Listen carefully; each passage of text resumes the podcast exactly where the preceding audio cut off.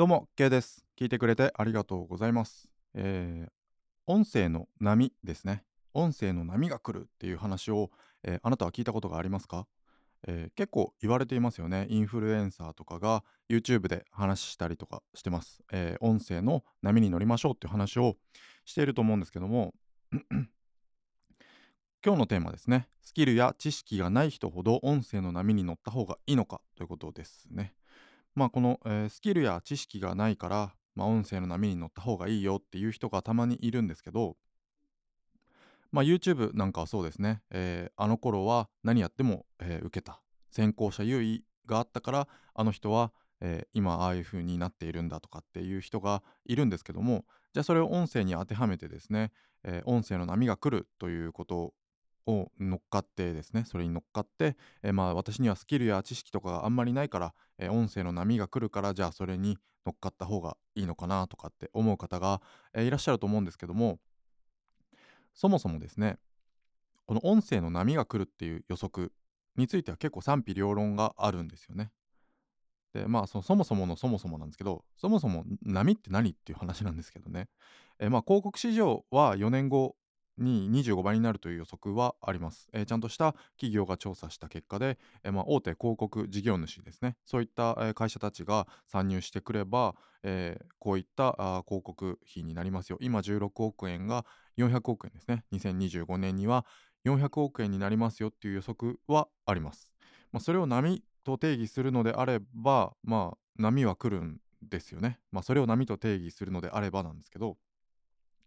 まあじゃあこういった個人のポッドキャスターの話にどういうふうに広告費がつくのかとかっていうことになってくるとまたちょっと話は別で、えーその広告市場に投入されたお金がですね個人のポッドキャスターのエピソードに、えー広告費が、えーつくようになるかといったらまだちょっとわからないと。まあ実際にアメリカではアンカーですねアンカーで広告費が YouTube の3倍でついたりとかっていう風になっているのでまあおそらく日本でもそういう風になるだろうという予測はもちろんあります。なのでまあ明るい、えー未来ということはまあ言えますよね。ですがまあこの音声の波が来るっていうそのなんかすごく漠然としたなんか感じで捉えてなんか YouTube みたいにすごくなるんじゃないかみたいな感じで思ってる人も、えーいらっしゃると思うんですけどまあそういった風になるんじゃないかっていうことに対しては結構悲観的な予測が、えー目立っていますね。まあ、YouTube は、えー動画なのでやっぱり音声だと、うん、YouTube ほどにはならないという風に、えー言ってる方もいらっしゃいますし、まあ、そもそもですね、えー YouTube が音声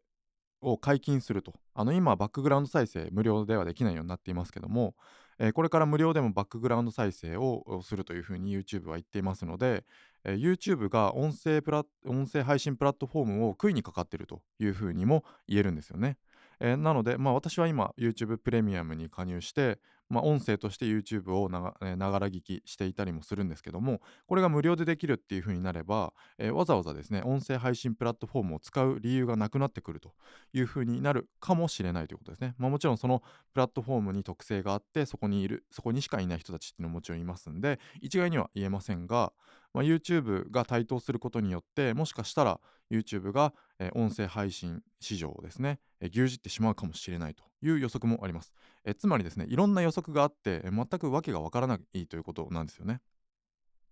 なので私たちは今できることというのはしっかりと、えー勉強して、えー自分にできることをいろんな媒体で発信するということしかできないということなんですよね。えーなので波が来るからこれをに乗ろうとかそういうことを考えている余裕はないというか、うん、そういうことをやっても無駄なんですよね。その波が来るみたいな予測って誰が言ってるかもわかんないし、えなんかまあ広告市場で言えばちゃんとした企業が調査した結果で言ってますけども、まあ、広告市場だけを波っていうわけでもないでしょうし、えそもそも波というほどの金額ではないと。アメリカでは3000億円の広告費が、え音声音声、えー広告ですね音声広告費が、えーアメリカでは3000億円なのに日本では未だ16億円と、まあ、それが400億円になったところであんまり変わってないというところですよね。まあそれをもう波と言えるのかというところもありますし何を波と定義するのかもよくわからないということなのでこの波に乗った方がいいとか、まあ、そういう先行者優位とかあまりそこに重きを置くのもちょっと違うのかなというふうに思っていますね。で、えー音声っていうのはそもそも 1G なんですよね。一番最初に、えーうん、電波で、やり取りすることが、えできてましたよね。えなんか「しもしも」みたいな感じで肩からかける、えあの平野ノラさんがやっているあのあれですねあのでっかい携帯電話あれが生まれた時っていうのは 1G なんだよね。でそれが、え文字になって 2G になってで動画とかが、えー、なんとか見れる画像とかが見れるようになって 3G とで今の 4G に進化してこれから 5G になりますよっていうところなので、えー、音声ってそもそも、えー、一番最初なんですよね、えー、一番最初に生まれたツールであると。で人類の歴史上で見ても、え超根本が音なんですよね。で赤ちゃんって、えお父さんとかお母さんの話を聞いて音をまず覚えるじゃないですか。でその音を真似して自分の口から音を出してコミュニケーションを取ろうとしますよね。でそこで初めてコミュニケーションが取れたところで文字とその音を、えー、つなげる作業に入っていくというわけなんですけどもでこの後もですねその文字を、えー、書けるようになりますよね。読めるようになりますよね。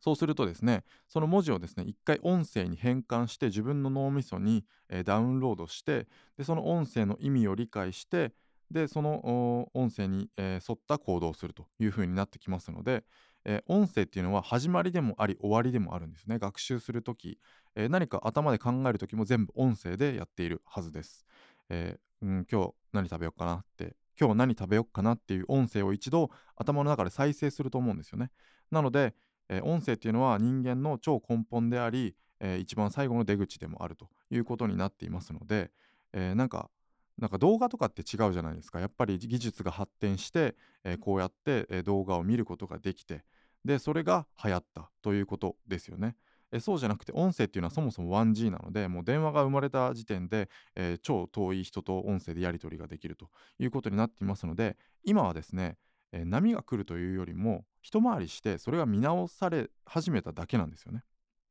えー、動画で疲れて、えなんか現代社会忙しいしみたいなで時間もないしみたいなところで、えー、目も疲れない頭も疲れない脳みそに優しいということで音声が見直されて始めているそしてかなり忙しい現代社会人にとって、えー、可処分時間を増やすことができるということで今今音声がこう見直され始めたということなんですよね。えなのでその見直され始めた音声がこのまま伸びていく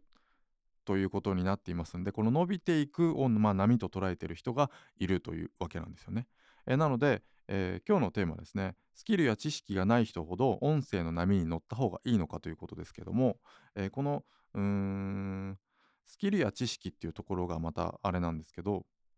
えー、そもそもですね、え問題解決したりとか、えその価値ですね例えば面白いとかそういった問題解決したり価値をお金と交換したりするのがまあビジネスなんですけども単純に、えー、ビジネスだけじゃなくても、えー、聞いてもらいたい、まあ、YouTube で言えば見てもらいたい、えー、そういった目的でやることもあると思います。で、えー、そういった目的のいうという場合でも、えー、時間という資源を使ってもらってるんですよね。聞いている、見ている人の時間を使ってもらってる。お金は使っていないけども、時間を、時間という資源を使ってもらうということなんですけど、えー、そのためにはですね、別の場所に連れてって、えあげなければいけない、えそのための助けをしなければいけないということですね。別の場所っていうのは、今例えば私が笑っていないという状態ですね。で、今私が笑いたいと思ったら、笑っている自分の場所に移動しなきゃいけないですよね。笑うっていう未来に行かなきゃいけない。けないそのための助けになる動画を流している人がお笑いの YouTuber なんですけどもこういった風に今いる場所から別の場所に連れてって行ってあげなければいけないということですよね。ということはですねその見たり聞いたりしている人と同じ場所にいたのでは別の場所に連れて行ってあげることなんてできないんですよ。同じ場所っていうのは例えばこのスキルや知識がない状態とも言えますよね。えー、つまりですね勉強しないと誰にも聞いたり見てもらったりできないということなんですよね。で勉強しない人がまあ見てるって言ったら失礼ですけど、え勉強しない人が YouTube をエンタメ系とかですねを見ているんですよね。まあ、ビジネス系 YouTuber とか、えそういったものを見ているんですよ。まあそれが勉強になっているのかもしれないんですけども、えー、今現在いる場所からどこかに行きたいからそれを見ているんですよね。なので、えどこかにいる人からの発信を見たいわけなんですよ見ている人っていうのは。なので勉強とかそういったことをしない、えー、しないとそういったところにはいけないですよね。なので勉強をし続けなければいけないということなんですよね。なので、えーこのスキルや知識がない人ほど音声の波に乗った方がいいっていうのはちょっと違くて、えースキルや知識がないと、えー誰にも見たり聞いたりしてもらえないお金を使ってもらうってことはもちろんできないですし、えーどこかの場所に連れて行ってあげるっていうこともできないってことです。なぜなら自分がどこにも行っていないから。でどこかに行くためには勉強しなきゃいけない。勉強してどこかに行ってここにえー連れて、えー来てあげるために音声を配信してあげるということですね。YouTube とか音声を配信してあげるということですね。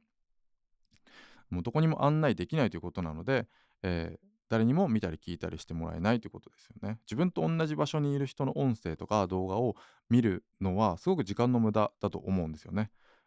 うん、まあなんか日常配信系とかああいったものはまた特殊になってきますけどもなんかルーティーンとかですよね ああいうのはなんか他のあの何ていうんですかニーズを満たしてるというかまああれはかなり新しいものだと思うんですけどそうじゃなくてですねなんか、うん、得られる未来がないものですねそういったものを配信しても誰にも見たり聞いたりしてもらえないので波にも乗れない、うん、波があったとしてもその波には乗れないということですよね。まあ、そもそも音声に、えー波なんてないということを話してきました。まあ、誰かを別の場所に連れて行ってあげるための勉強し続けないと、まあ、仮に波が来たとしても乗れないということですね。はい、今日は以上にしたいと思います。聞いていただきありがとうございました。